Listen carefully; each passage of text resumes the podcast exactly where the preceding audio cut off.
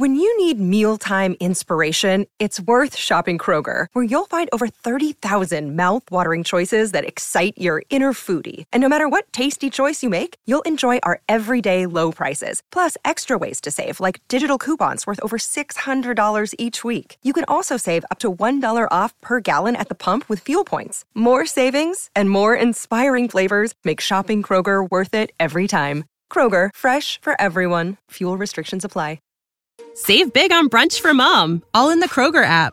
Get half gallons of delicious Kroger milk for one dollar and twenty-nine cents each. Then get flavorful Tyson natural boneless chicken breasts for two dollars and forty-nine cents a pound, all with your card and a digital coupon. Shop these deals at your local Kroger today, or tap the screen now to download the Kroger app to save big today. Kroger, fresh for everyone. Prices and product availability subject to change. Restrictions apply. See site for details.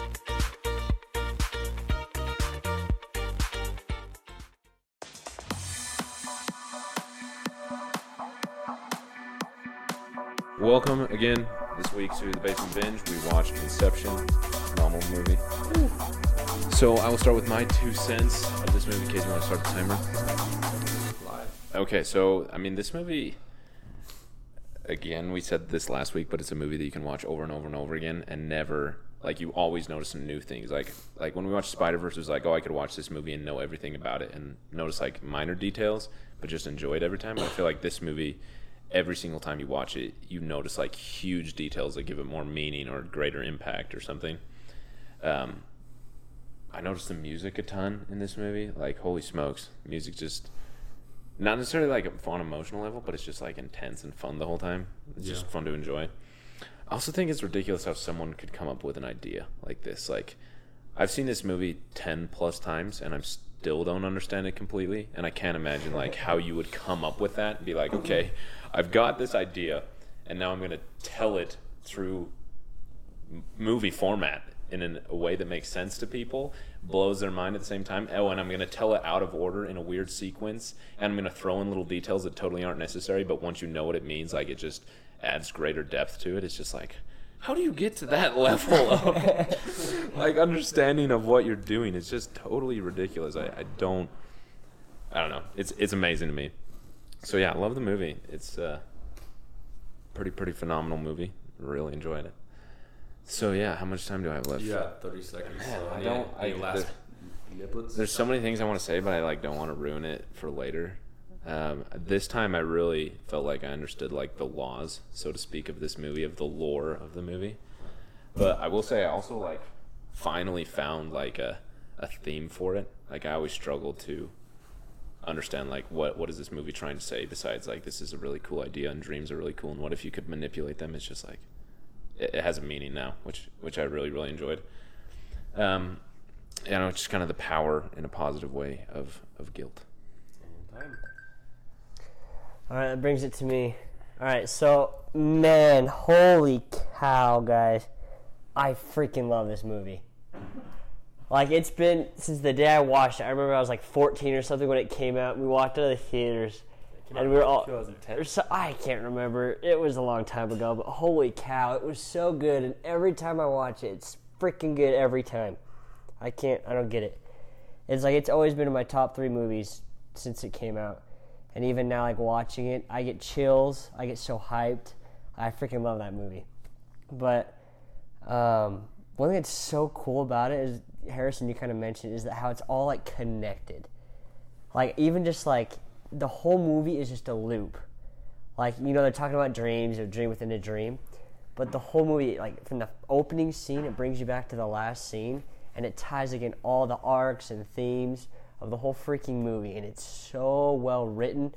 The dialogue, the music, it's just mind blowing. I freaking love it. And this is uh, and it introduced so many different like ways to film a movie. That this thing is just like, wow, that is really cool. I have no idea how they did it, but it totally works with the movie.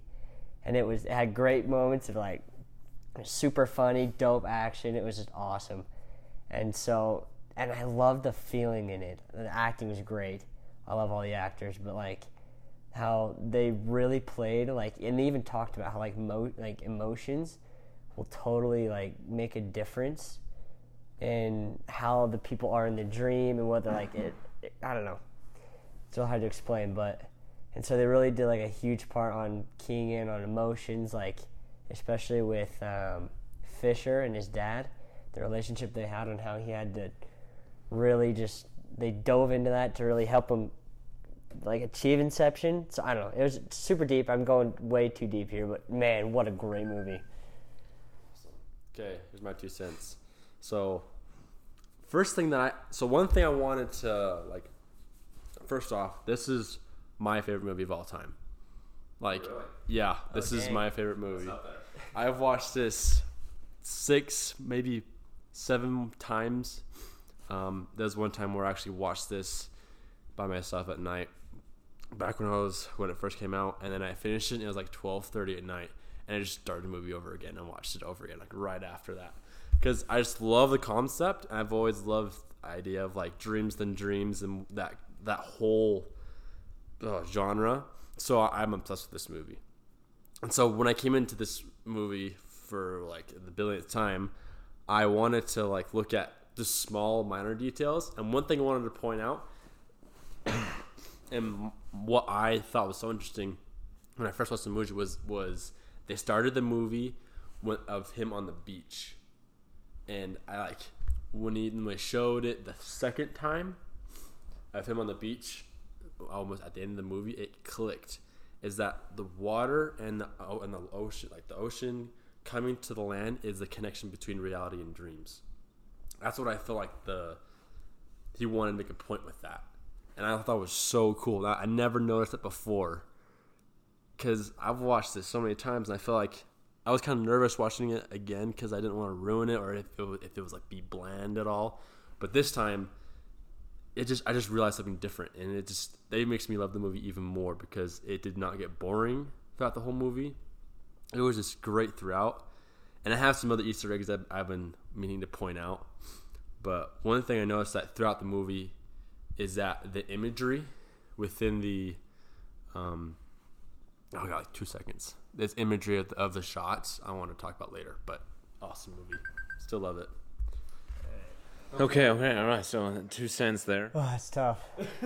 okay, okay, okay. So first I say before we jump into all the like the fun stuff we noticed, let's just pick our poison. So I personally, obviously, hands down would own this movie. Like just because of what we talked about, the rewatchability of it. Like not only is it a movie that you could sit down with your friends and be like, oh, let's have a good time. Let's let's watch Inception and like the joy of just being entertained by the movie.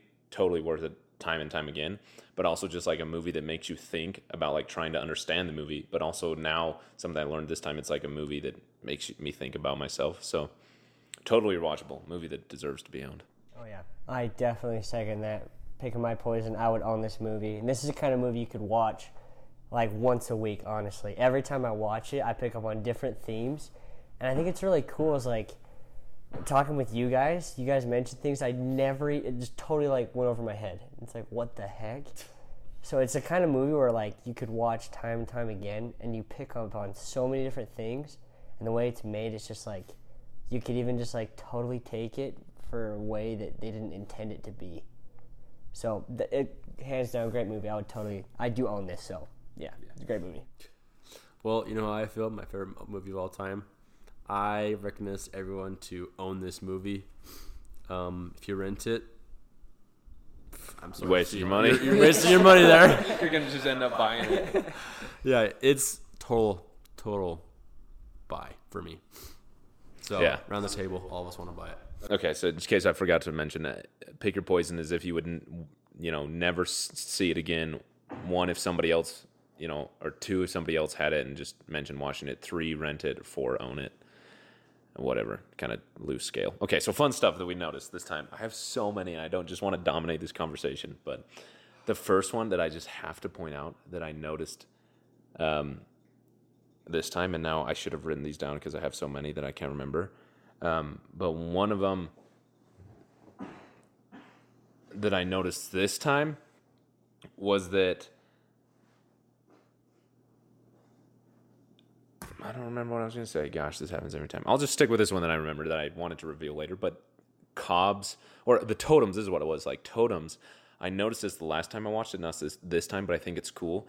When um, Arthur explains the to- explains what a totem is to Ariadne, Ariadne, however you say her, Ariadne, however you say her name, is like a totem. I always thought it was like, oh, a totem's supposed to help you know when you're dreaming, like the difference between reality and dream. But he explains that a totem is so you know when you're not in somebody else's dream. Not necessarily just dreaming in general, but somebody else's. Because like your totem's a very specific thing. It has a specific weight, and it's unique in a way that when someone else would dream you into this dream and would dream your totem, they would dream it wrong. Yeah, they wouldn't know how it works. Yeah, they wouldn't know the specificity of it or uniqueness. So you know, oh, someone else got it wrong. I'm in their dream. So, which I thought was real because like Cobb is, I mean, it's not his totem, but he's constantly checking his wife's totem as if he's worried he's in somebody else's dream. Which made me realize that like maybe he's he's worried about controlling his life. I, I don't know. It was interesting. Just that I noticed that the totems aren't necessarily dream versus reality, but it's somebody else's dream. That's an interesting detail because I always thought like it's always the know just between reality and like a dream. And one thing I want while you mentioned that the totem thing is that this I heard about this Easter egg or this little small little reference from somebody else, and I wanted to find out. I never had the chance to actually watch it and look for it. And this time I was able to look for it, and it's Cobb's wedding ring. Yeah, yeah it's his totem. It's, not it's not his totem. totem. And throughout the whole movie, I was looking for chances to like see if he was wearing it or not. And the first scene where he spins the top for the very first time, he has this gun when he's waiting it for top for it to topple. You look at his his left hand, and is there is no ring. Yeah, I'm like that's reality right there. And then when he's talking to Ariadne in at the cafe, and I'm looking for his left hand, and he's he's hiding it while he's explaining stuff. So like, then I realized like he, that he hid it on purpose, like the director, to hit it on hide on purpose if someone caught on about that, so that once he said, "Okay, where were we before?" That they at the very end, that once he finishes explaining it to Ariadne, he uses his left hand, and you see the wedding ring. And it's like I noticed dreaming. The wedding ring when he's eating the soup in the very beginning too. Yeah. It passed by. I was like, "Oh, he has a ring on," but I didn't even make that connection that yeah, it was his totem. Totally, totally in dream, but you don't think about that in the beginning of the movie. But one thing I I was like so waiting on is that that last scene where he t- spins the top, runs over to his kids, and he just doesn't look back to see if it stopped spinning, and then it just cuts the scene. You don't see if it topples or not. And I looked for his left hand in that scene. It doesn't show it. It doesn't show his left hand, so you don't know. Well, I gotta settle. We gotta settle this before the podcast continues, so people just don't wonder it this whole time. So I, after I watched this like a month ago, the last time I watched it, I was like, I've gotta know. Like I've watched this movie to- so many times with unresolved thoughts about whether it's reality at the end or not. And so I looked it up, and um, and I always Michael Caine, the guy who plays Cobb's dad. You know, the professor Alfred, as we all know him. Um, so he was in a he was in an interview, and he was talking about when Christopher Nolan gave him the script. He's like, oh, you know, I'm kind of confused. Like, it's hard for me to tell what's reality and what's a dream. And Christopher Nolan came to him and said, if you're ever in a scene, it's reality. So confirmed by the director, Michael Caine, when he's in it, it's reality. He's in it at the end, so it's reality. Okay. Because whenever that's true, yeah. Yeah, so, okay, so we've settled that debate. It's reality. So get over it. Michael Caine is the right totem. That's what it is. Yeah, Michael Caine's the totem. He's always there when we need him. All right, yeah, I mentioned this in the movie, but I don't know. I don't know why, but I just thought this was really cool. Right in the beginning when Cobb is, like, infiltrating, um, what's his name, Saito's dream. Oh, wow. I don't know why, but this really just, like, I thought it was so cool. He's when he's, like, going around, like, shooting everybody, like, you could tell he's, like, training. You know, he's, like, catching, like, the shells out yeah. of the gun as he fires. I don't know, that was just so cool to me that like if you're a trained like extractor, you're gonna know like your stuff and just like know how to go around and just I don't know. The way he planned out everything was so sweet. I love that. Yeah. I also noticed this time watching it how like the movie follows its own rules. Like I always wondered when he's extracting the information from Saito and Arthur dies and then like I was like, why is there a random earthquake and everything starts falling? And when Arthur wakes up, he's like, the dream's collapsing because he was the dreamer. So, like, his... And I was like, oh, like, that makes sense. It's not just a random earthquake. Like, reality is... Or dreamt reality is literally collapsing because the, the creator of that reality is no longer there. And that scene of him at Saito's, you know, quote-unquote house is that when he dumps him in the in the tub and he looks up and, like, it tilts and then the water comes out, I found out when they were filming that they had like a hundred water tanks with like it was some massive number of, wa- of gallons of water, and they shot it through the windows to in order to portray that he was going under underwater. That is awesome. The the the level of like work that went into portraying the reality of said dreams is ridiculous. Like the hallway scene where Arthur is fighting in zero gravity when it's spinning. Like they built a hallway and spun it so he could run around and like choreographed him running around different parts of the hallway fighting this dude. Like, yeah, you can't like that. You could tell it's all real. Yeah. Like all that fighting and the, you know, if you watch like beyond like them like actually jumping around, you could see like tiny objects like moving around, like piece of paper, the gun, literally just flipping against the corner. Just is like the ground, is it spinning? You know, it's like you can't like if you try to do C G I, all that like C G I stuff. All these different details just, that you'd have you to could do, tell it wouldn't be real. Yeah. It makes me wonder, I don't know, but it makes me wonder how they did like the zero gravity scene in the hallway. Oh yeah, in the elevator and everything. Yeah, like how did they do that? Or like when he's like floating him around in the room, gathering him up. Like I don't know how they did that. Maybe just wires, maybe illusions. I don't know, but it's cool either way. Yeah.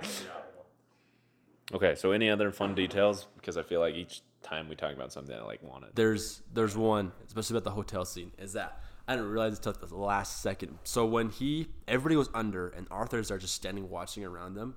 If you look back at that specific frame where he's looking around them, you look at the edges and it's blurry. Yeah, I it's specifically that. Blurry. Why? Because that's what it feels like when you're in a dream. The corner, there's no corner. It's like like a square frame Dude. in a dream. Uh, it's all blurry in a dream, man. Every it happened in a few scenes I noticed as well. Like every once in a while, like it almost like distorts it. Like it's almost kind of like you're watching a really old three D movie without the glasses, but it's like also blurry. Out of focus type of thing. Like it only happens a few times. It was in like that, and then like the only one that it was like one with like Mal, I think, when like Cobb was showing Ariadne his memories. I think I can't remember, but it happened a few times, and I was like, "Why is this happening?" Yeah, it might have been that. I feel like that would have been there, but yeah, I noticed that. It's like what? All right, quick thing before we move on. I don't know about you guys, but you know when they first that first kick on the bridge when he drives off the bridge. Those ten seconds were just like really quick, right? But the fall from the bridge to the water was like two hours. I don't know what you guys think. Like, yeah. It's like the whole movie is the last like ten seconds of falling from the bridge to the water. Yeah, seriously. I, every time I watch them, I'm like, how infamous. Infamous man. Because he's like, all right, so there, we have like an hour until the jump. And then like five seconds later, it's like there's the first kick, you know, when he hits the bridge. And then he's like, okay, we got twenty minutes before we hit the water. And yeah, then I think that they like... I, I, th- I was thinking about that this time, and I was like, maybe I think, if I'm just justifying it, I think that, like, he jumped too early off the bridge. And so, like, that's why they weren't ready for it? Well, I think so, because that, that one, that second car that gets on the bridge, I don't think it was supposed to make it. Yeah. So he was just going to go, it was going to go up, and he was going to wait yeah. the right time. Yeah, and then go off. But this, yeah, this movie had so many twists and surprises. Like, the whole time, like, it, watching it this time, I noticed, like, how many times this just throws you. It's like, yeah. oh, psych, this happened. Oh, psych, Cobb is actually, he technically killed his wife. And oh, psych, you know, it's just, like, so many twists that you have no idea what's coming. Oh, my gosh. I noticed this time as well, like, I was thinking about it, and I kind of noticed the last time I watched it. But, like, the first time I saw this movie, it was like, oh, cool, it's just some guys that dream within a dream, and then they plant an idea in somebody's head, and they have a super s- sweet snow battle, boss battle type thing at the end. Like, that's what I walked away with. And then the last time I watched it, I was like, oh, like, it started because of an engineering, like, competition, like, engineering companies. And then, like, they did this for the purpose of, like, I don't know, like, what is the word I'm searching for? Like, capitalistic oh, competition. Yeah. And, like, that's why they were doing it. And then it's like, oh, and then while doing it, there's all of this, like, drama of Cobb dealing with his reality versus dreams.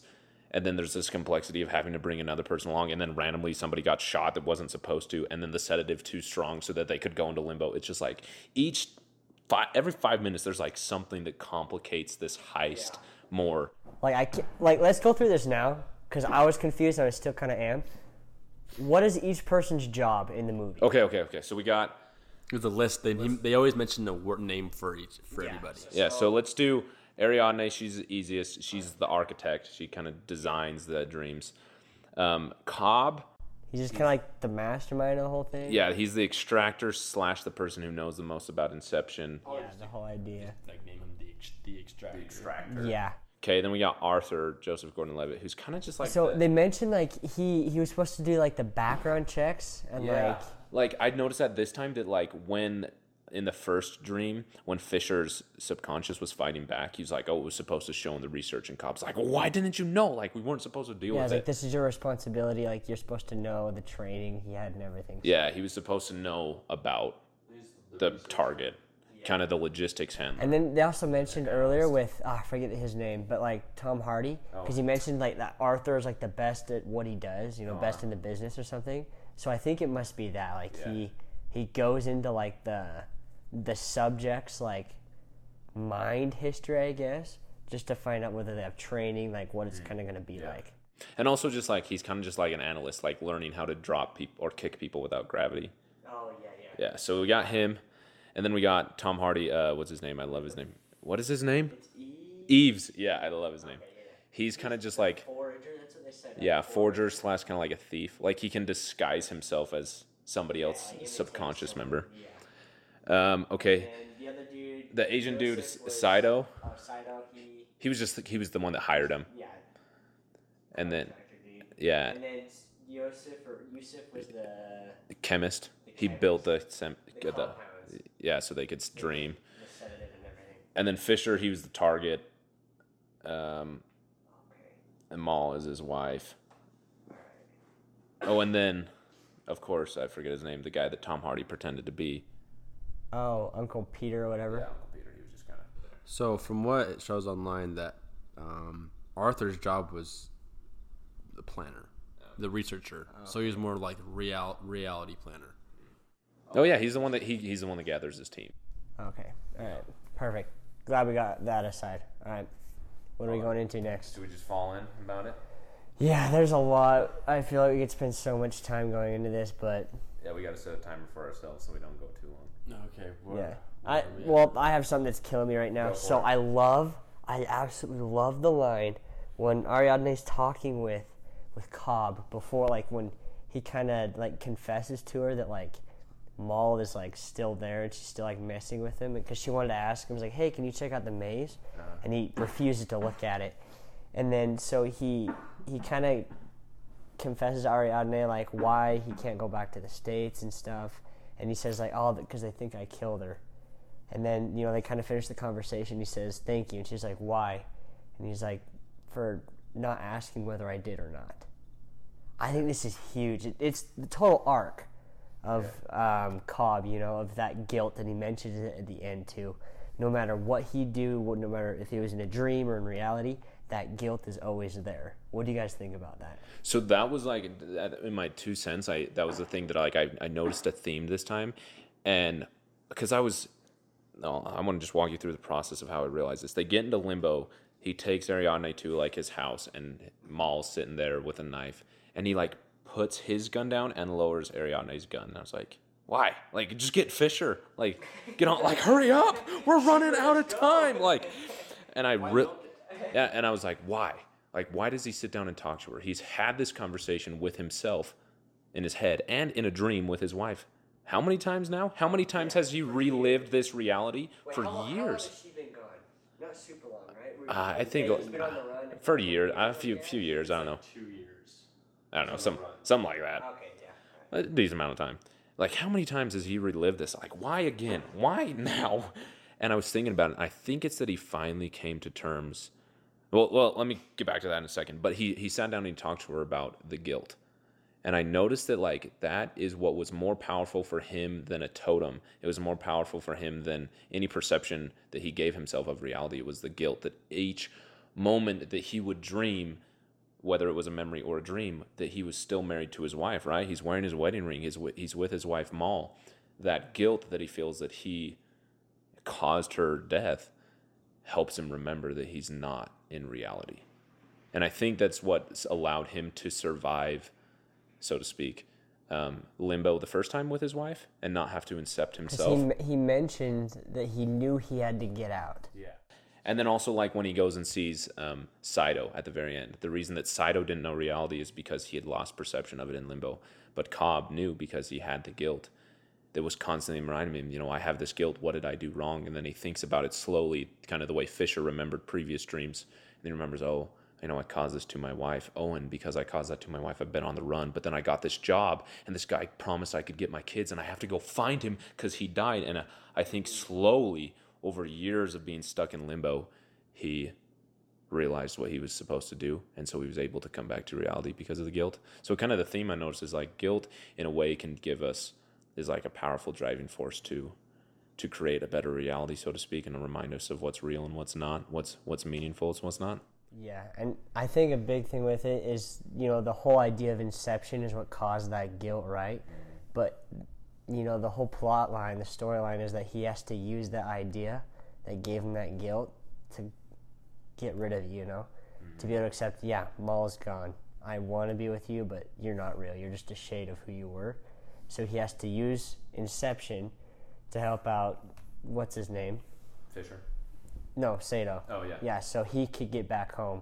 Yeah. So what started all was what ended it all for him. Yeah. So that was really- I also think it's amazing that, like, in a way, so to speak, he, like, planted, not necessarily Inception, but he planted in his head, finally, the idea that he can move on from the guilt of his wife, uh, which I thought was pretty cool. And one other thing I want to say about that is I think it's really cool how, and I, I was thinking about it a lot, like, and I think it's kind of funny that at the end of the movie, he comes home and we know it's reality because of what we talked about earlier with Michael Caine being there and his dad and all that and yeah. not having his ring on, whatever.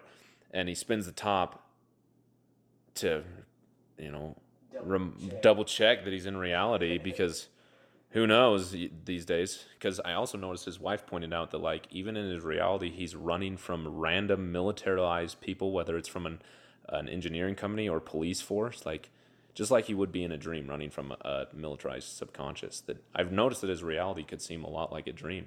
So in addition to dreaming a ton and how that would confuse you, like you go back to reality and the reality lives is so much like the dream he lives. Anyway, I'm getting off topic. And he goes home, spins the top, and he leaves it spinning. He walks away from it and never checks it and just chooses to be with his kids and see what they're building.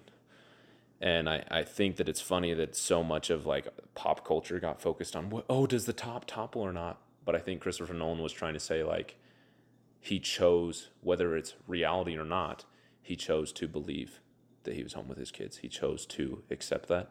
Yeah. I think life can, in a, in a way, kind of be a difficult theme and uh, thing, and at some point we have to choose our reality. What we choose to believe is our life. Not necessarily that we can have a dream that's different, but in a way we, we get to... Ex, ex, accepting it for what it is. Yeah, we get to choose. Trying to label it for something that it might not be. Yeah, kind of control our reality, that we, we set a standard or an expectation for ourselves and say, this is what I choose to believe is my reality, for better or for worse. I, I don't know, I just think it's... I noticed that this time that, you know, we get so focused on did the top topple or not, but maybe we should be thinking about what Christopher Nolan's trying to say about. That's what I was kind of thinking about, because um, one thing I wrote down was that... Um, I, this might be a stretch or some sort of theory of mine, but this is what I got of it, out of it, was he, that guilt was always there, but whether it was dream or reality, and I feel like he knew whether his wedding was on or, on or not. So he knew what was a dream and what was a reality, but I feel like, to me, my interpretation of him using his wife's totem whenever he wanted to know the reality, I feel like he didn't want... It wasn't for the purpose of knowing between what was a dream and what was reality. There was a point where he still missed her. He still missed being with her. And so he just kept trying to hold on to that. And so it toppled, and it's like... And it's kind of like a reminder, reminding him, like, this is real. Like, she is gone. But if it doesn't topple, then, like, oh, she's around. And he, he misses her. He wants to be with her and all that stuff. And so one thing I thought was really cool, as at the very end, is that he spins the top... you know, maybe out of habit, maybe just out of, like, one last time. And then he sees his kids, and, he's, and, he, and he sees that's what his true goal was, is to be with his family. And so he moved on from spinning this totem of knowing, is she still there, moving forward to, this is what I believe in. This is what my dream is. And that's also when it completes his arc, when he finally gets to see his kids' faces. Because he mentions earlier, like, he's talking to Ariadne when he's, like, in that prison of memories or whatever, mm-hmm. on how it, oh he he's about he's he needs to get like flee the country, and time's running out. He wants to call out to them one last time to see their faces, and you know before he knows that they run off and he can't. And that's when he chooses to leave Mal and go for his, and like he chooses to be with his family and be with his kids. It's the first time he could see their faces, because in Limbo, when Mal called his kids, you know, he's like, hey, James and Philippa or whatever, he turns away because he, he can't accept that yet, because yeah. he needs to be able to move on from Mal to go back with his family. So. Yeah.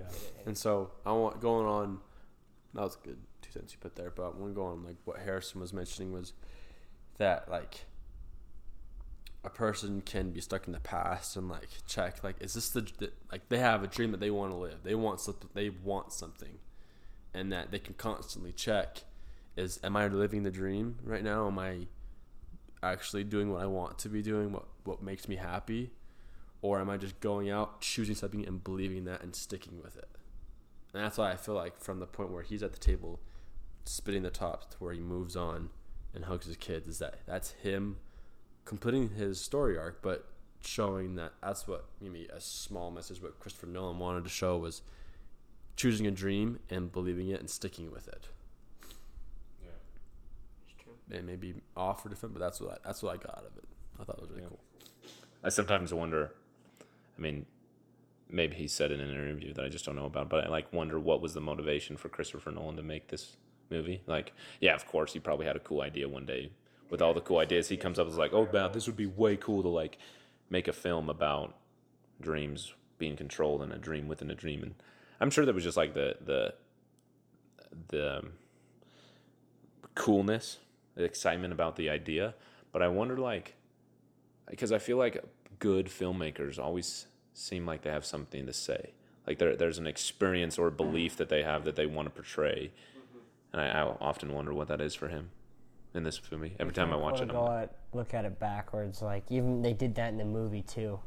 I just remember like they wanted to plant an idea in Fisher's mind to break up his dad's company, and they had to work backwards to the purest and like simplest form to help him think it was his own idea. You know, um, his relationship with his dad, on how he was disappointed he tried to be like him, and like maybe that's something like the directors. Like I'm trying like. Christopher Nolan, like, why would he do that? You know, like, obviously, great idea, but um, yeah, we should definitely look into that and see, like, maybe what inspired him to like go with the way he did, like, make the movie the way he did. But yeah, I mean, something you just made me think of is when Cobb is showing Ariadne like the prison of his memories, and he talks about like no matter what he can do, no matter what he does, he can't change these moments he regrets. Like the moments of not seeing his kid's face, the moments of like his when his wife commits suicide and all this stuff. And and I think if like I think about it personally, again, I don't know what Christopher Nolan was thinking, but this is like what I feel because of it is like I, I feel like a lot of the times we make mistakes. There's moments that we relive in our mind that we go back and no matter what we do, we can't change it. And like oftentimes it's hard to accept the reality that that said thing that's causing us guilt is a part of our history. It's a part of our reality.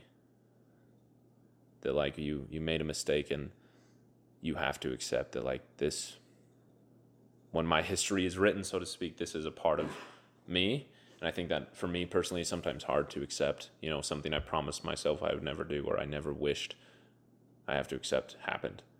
And I think we can get like caught up on that sad reality and the need to change that before we can go back to what's good and what's true. And I think that's what Cobb was struggling with. He, he, as he had to accept that as sad as it is, his wife committing suicide is a part of his history.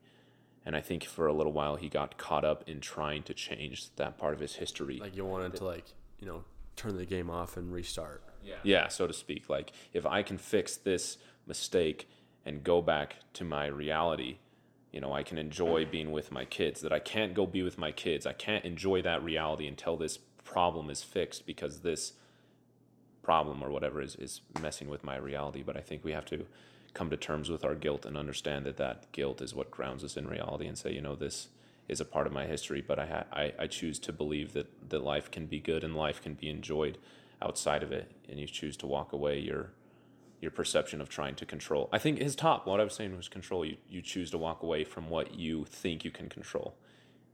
You know, you walk away from what you Yeah, I'm I'm not very good at phrasing ideas because like you can't control what happens around you. So per se, a dream, your dream or reality, but you can change. You can control what you choose. Yeah. Yeah, like.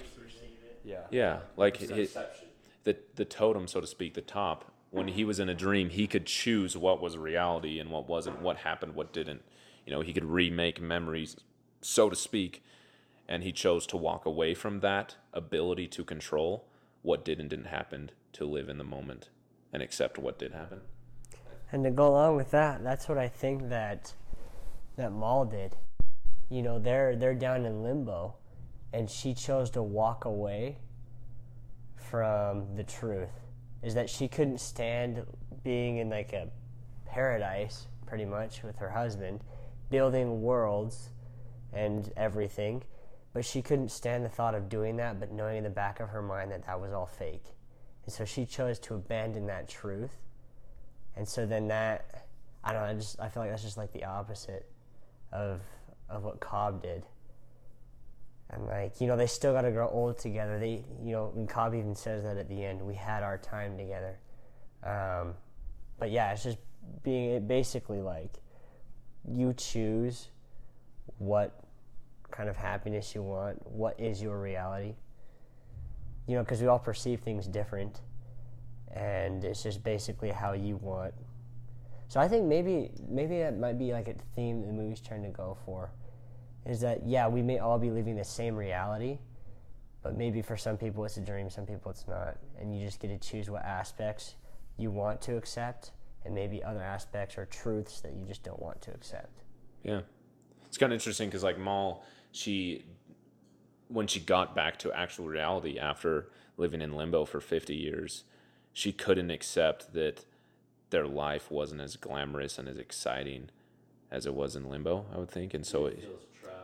she felt like life wasn't as good anymore, and so she thought that, you know, I have to wake up from this bland reality to go back to what's better. And Cobb did the exact opposite and said, I have to wake up from this glorious reality to go to back to what's bland, yeah. But what is real and what is meaningful. I don't know. So what is more meaningful, reality or some dream where it's glorious and grand?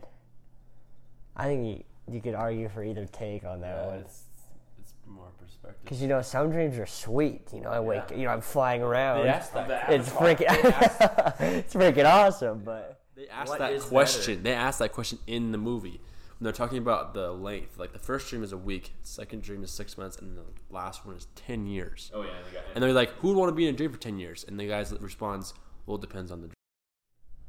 Yeah, so uh-huh. It's like people. And they and they talked about that too when they go to the sedative guy. Oh yeah, and all the those people, people yeah, downstairs. They go there, you know, for three four hours, but it turns out to be forty hours for that one session, and they do it every single day. It's because to them, their life is now the dream. They go there to wake up. They go when, there to go to life. Yeah, and when they're not dreaming, they're technically sleeping. Yeah. Which is super. It's just a. Which is oh. Like they've totally flipped it. Like when they're in the dream, Paradise? This is my re- reality, and then when they wake up, they're like, "Oh no, this is me just dreaming a boring life. I got to go back to my reality that's in the dream." It's it's so crazy. So cool. But I think that like at the same time, like the I can't stop hearing this like phrase in my head, the dream life. Like who isn't striving to reach the dream life? Just living the dream. Yeah, like I'm living the dream. Who doesn't want to live the dream? So I think that of course you can totally make an argument for both. But I mean, I think maybe the ultimate goal is to be able to truly have both. You know, maybe your dream isn't perfect. But like he says, you, he couldn't he couldn't dream up all the perfections and all the imperfections of his wife. That both of those is what made reality worth it. So maybe you can accept the fact of your reality, but it doesn't have to be bland. It can still be dreamy. So do you think that has something to do with at the end when he says how Mal is just a shade of his wife? I don't know. What do you guys? What did you guys take from that when he says like, "Oh, out," he's like, "What does he say to her?" He says like, "He's too. Yeah, you're not good enough. Yeah, you're I, just a shade of who you were." Yeah. I think it's about like he's wanting this. He wanting he's wanting his wife because Arthur mentions to Ariadne like, "What was she like in real life?" And he mentions she was lovely, and he goes back to, and Kyle goes back to the dream. Wanting his wife back, missing her, but she's not as mission complete. She's kind of psycho. in the dreams, you know? She's killing everybody. She's weird. And she's killing everybody. She's on a killing spree. And so, like, it's not the same. And so I feel like she's like this shell where it's like, yeah, I, it's this dream, this memory of her, but it's not this complete where I can carry, hold on to this dream of my wife. But the point where that's going to be different to where I could talk to my wife about anything and she's going to react the way she wants to rather than what I want to react. Is that having that raw conversation and relationship is, you can't dream that, you know? True. Does that make sense? Dream, it's, it'd be how he'd want. It's, it's how he'd, it's how he'd want. Yeah. It's, it's what you would expect. That's true. Or what you would sus- or what you would suspect. But when in real life, it's raw, and so you don't really, you can't control what, um, Everyone what's the does. word, whatever else does, or what what information you receive from just interacting with somebody. Yeah. So there it is, uh, the word control again. I think that this movie has deals a lot with like the kind of the balance of dreaming and dreaminess and reality and blandness, for lack of better words, but also controlling and accepting that, like, there's so much of your life that is going to just be reality, we can call it, and there's some of your life that could be a dream and could be dreamy, and some of it you can control and other parts of it you just accept. You know, you, like you were saying, Kade, you know, like, you can't control the way people react to all your conversations, but you can accept it. But you can control other things. I don't know. Thoughts? Kind of interesting. Yeah. Never really understood this movie, how deep it is. Like, it was always just a movie about dreams. That conversation was like, boy, this is getting real deep now. Yeah, we could probably like watch this like next week and have a completely different podcast. Yeah, I agree. Like, honestly, this yeah, this movie is that deep, and there's so many different like underlying themes and arcs going on where it's like, what the freak isn't going on? I would love one day if we have the privilege of sitting Christopher Nolan down with a fourth microphone and saying, why did you make this movie? Like, what was your motivations? What what were you trying to tell the world? What was your first idea? Yeah, I don't know. Did you dream about this? Did you dream about this? Was it dreamy or was it reality? Did you control it or what did you accept it? Is it a camera that's out of film? Yeah, I don't know. Crazy movie. It's tons of fun. It's a blast, yeah. Oh, also, music in it, phenomenal. Oh my gosh. I have the soundtrack on my phone, and sometimes I just listen to it for fun. Yeah. It's like, oh my gosh. You get so... Uh, it's so good. And it sets the tone for the whole movie, too, in different mm-hmm. moments and stuff. It was awesome. And, like, we were watching, you know, on a cheap T V, and... Well, not cheap T V, but, you know, just T V yeah, speakers. And, like, sometimes the... music was like so loud, it was just like, and I'm like, I can't hear anything they're saying, but it doesn't matter because I'm just enjoying the.